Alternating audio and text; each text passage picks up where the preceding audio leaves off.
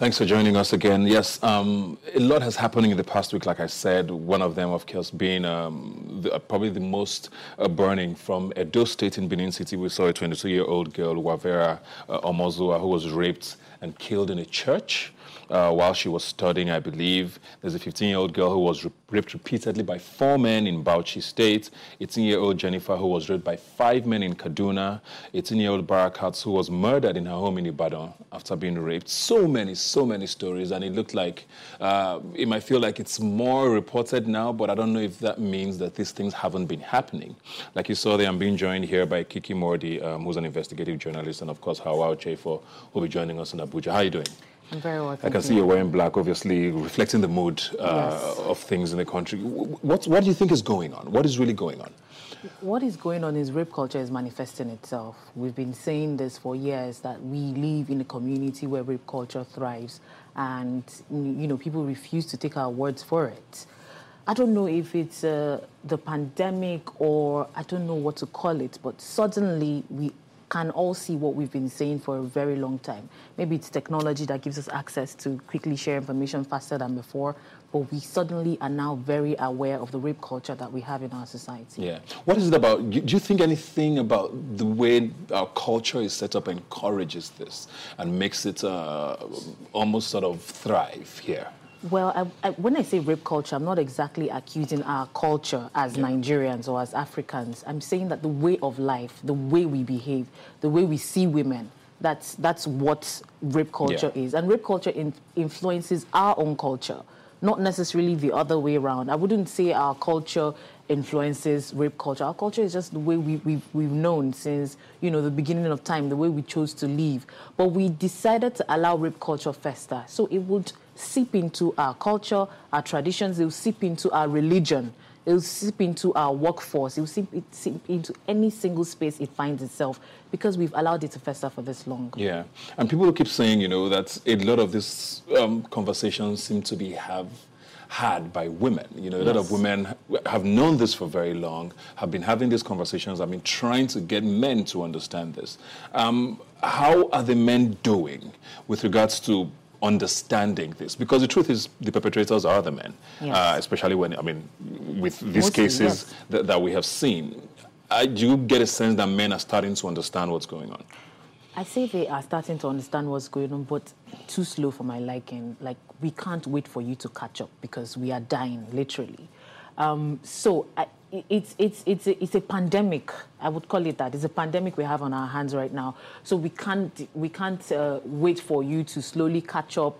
We can't, we don't have that time to slowly explain to you, you know, with the tone that you would rather us explain to you, that we are dying at the hands of men, literally, because they do not respect or see women as, you know, humans or complete humans yeah. deserving of respect. Let's go to Abuja, because we're joined in Abuja by Hauwa Ojeifo, who's the founder for, of She Writes Woman. Um, Hauwa, if you can hear me, I don't know.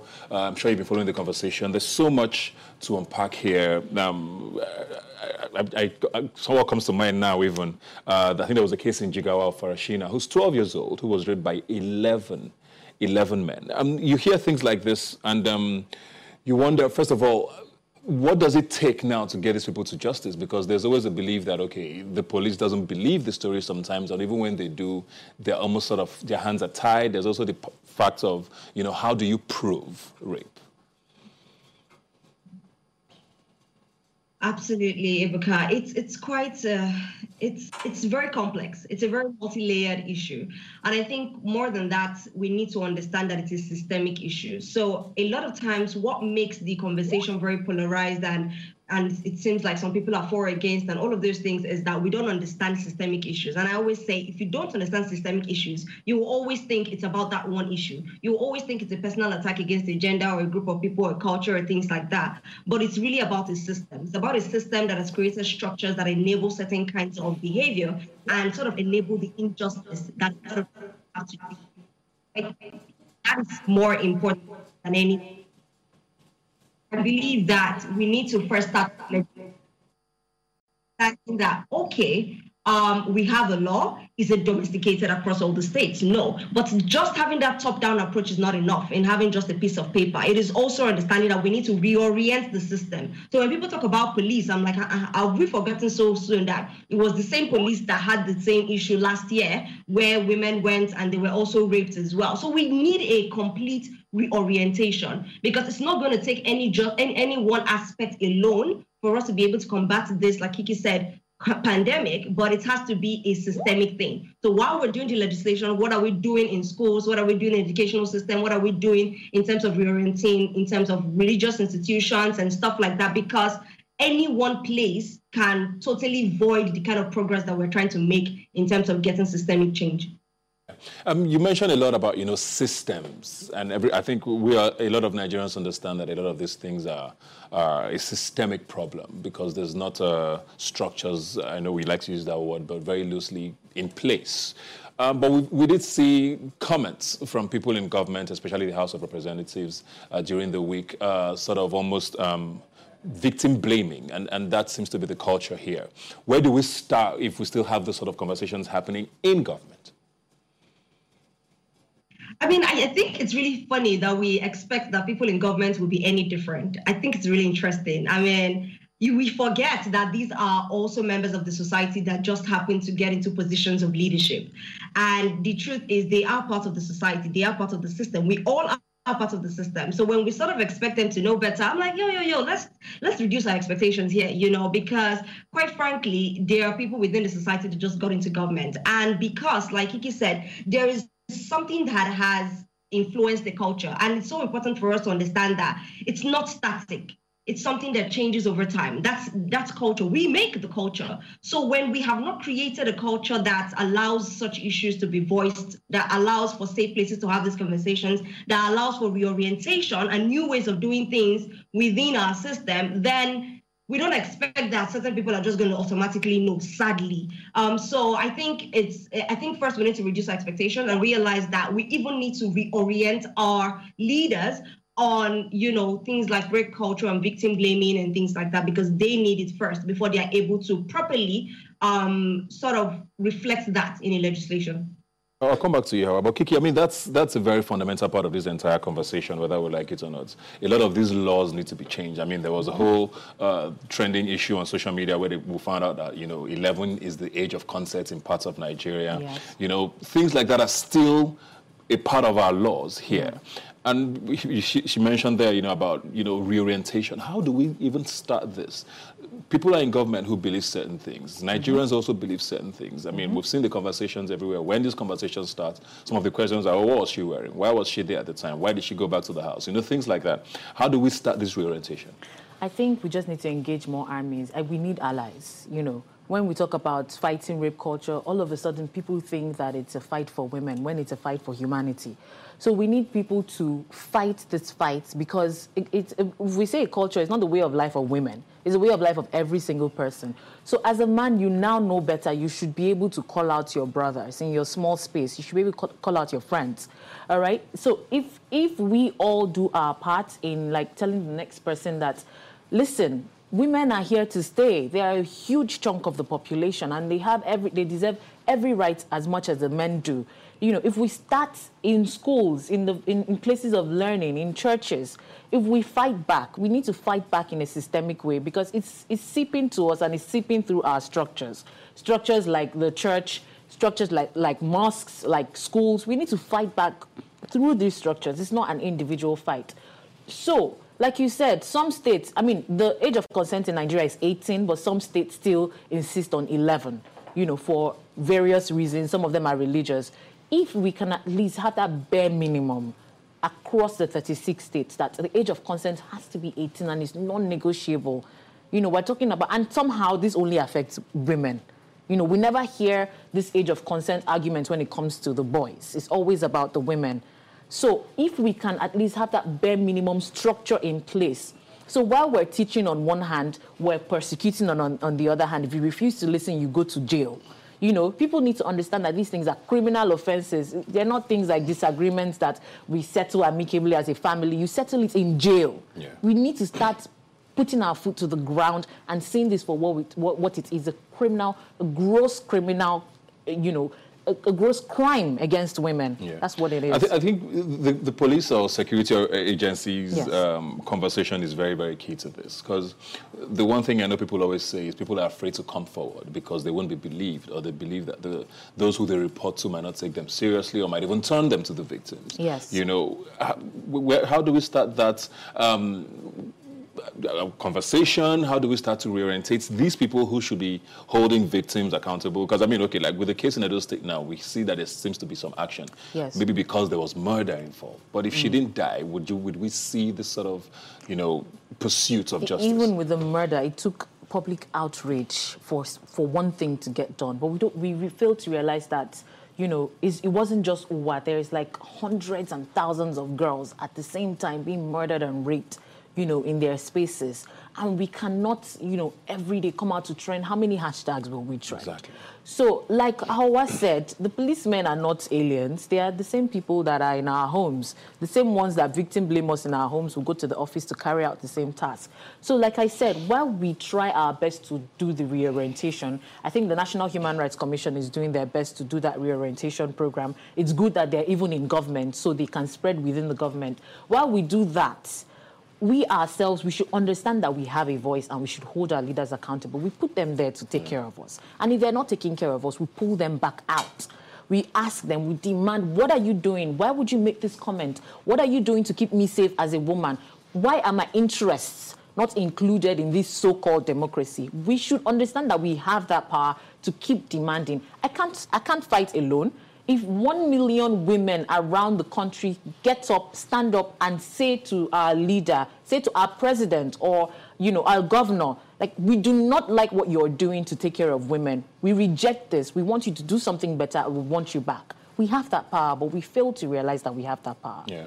Um, Hauwa, the, the, the culture and religion uh, conversation is also a fundamental part of this. Like, we've talked about the age of consent there.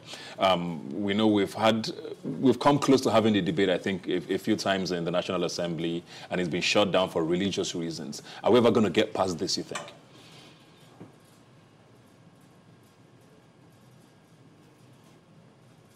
About this idea of religion, whether religion is actually contradicting consent and things like that. And it was really interesting because, again, it's down to orientation, it's down to interpretation. Because if it were so cast in stone in terms of religion, then it will be a worldwide thing. But why is it that it is in certain states? So, for example, let me use northern states in Nigeria. Um, well, why do we have that? Why are we? Why, why do they feel so strongly against the V A P? Which to, and they're, they're still going by the penal code, for example. You know, and I feel like it's it's so interesting, and that's where we have to start reorienting religious institutions. Because if you ask just any anybody within the religious space who holds certain level of influence, oh, do you people um, practice any form of child abuse, or do you guys um, practice any form of gender-based violence? They will tell you no, like emphatically no. But then when you dig deeper, you realize they're doing it. So I think it's almost like there is a gap. There is an understanding gap, there's a language gap. But then if you don't know you're doing something, when you're being asked, you'll be like, no, I'm, I'm, I'm fine. I'm not, I'm not doing that. I, I don't have any concern with this because it's, it's not my area, because we do everything legally here. You know, so I, I, I it, it's, it's kind of tricky because we're such a religious um, country. And for some reason, wherever religion comes into our, our space, we just lose all sense of logic and reasoning in this country. But I think it's, again, it's not just about the legislation, because they will always resist that if they feel like, you know, the religion permits them to. So we need to begin to have more influential voices within the religious space, because if you now have contradictory voices within the religious space saying, no, you should, and yes, you should, then they begin to listen to each other. So I think, like Kiki said, we have certain levels of power that we, I feel like we're not really using, and we're not building those allies, because we need allies within the religious space, the people that use religion as sort of a justification for many of these kinds of injustices. I think that, for me, would be a very vital way to go. Um, sort of following from what I had asked her about, you know, reporting. A lot of women are still not very comfortable coming up. Uh, it's one of the hardest things to talk about for people who go through this. Um, I don't know, are you seeing an uptick in numbers of women who are willing to come out and report? And what do you say to someone who is sort of going through this and still doesn't feel strong enough to talk about it or, or, or lay claim about it? I mean, first off, yes, I do feel a lot more people are being empowered to talk. And I'm using the word empowered because it's not necessarily that, so like I think we've said before, social media is an amplifier. So when people say, oh, some things are on the rise, I'm like, no, just because you just turned on the lights in the room doesn't mean that the stuff you see there hasn't always been there. It's just that social media is amplifying that image. It's showing us for a fact. And what is happening is that when that wave of collective consciousness begins to come, more people feel like, oh, if Hauwa is talking about it, if Kiki is talking about it, if all of these women are standing up for justice and they are owning their stories irrespective of what the backlash may look like, because it is there, then I feel like I can do that as well. And that is what we're seeing. We're seeing people feeling more empowered because now they feel like I have a choice. I can speak, as against the default mode of no, keep quiet, no, you're shaming, no, don't air your dirty laundry in public, oh, it's your fault, or people are going to blame you and things like that. Um, so I think that's it. But if anybody who's listening and the person is feeling like, you know, I'm going through this and, you know, first off, there's no pressure to, there's no pressure to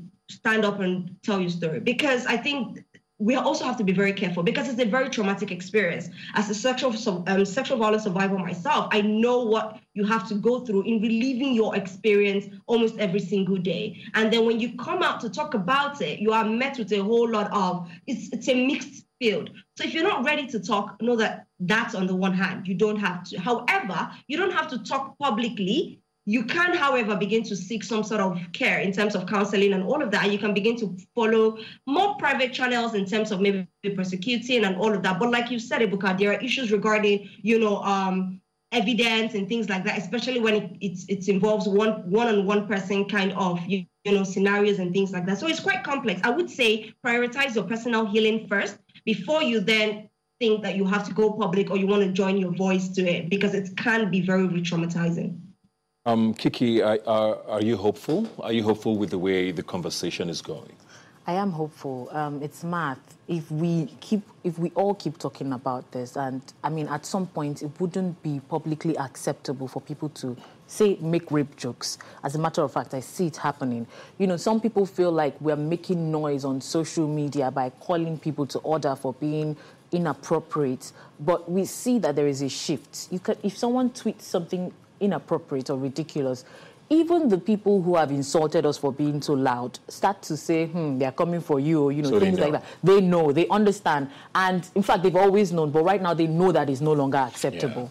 Yeah. Well, thank you very much. I mean, it's a space we'll continue to look at because, I mean, a lot of us are learning, and yes. I think that's the most important thing. I am learning, and I hope all men out there in particular, and I keep talking about the men because the victims are not the issue here. It's those who perpetrate the crime that we should be we should be looking at. I noticed that you and Hauwa are wearing black, so I guess um, it reflects the mood, like I said, and I hope uh, people understand how tough this can be. We'll take a break now and be right back. Please don't go away.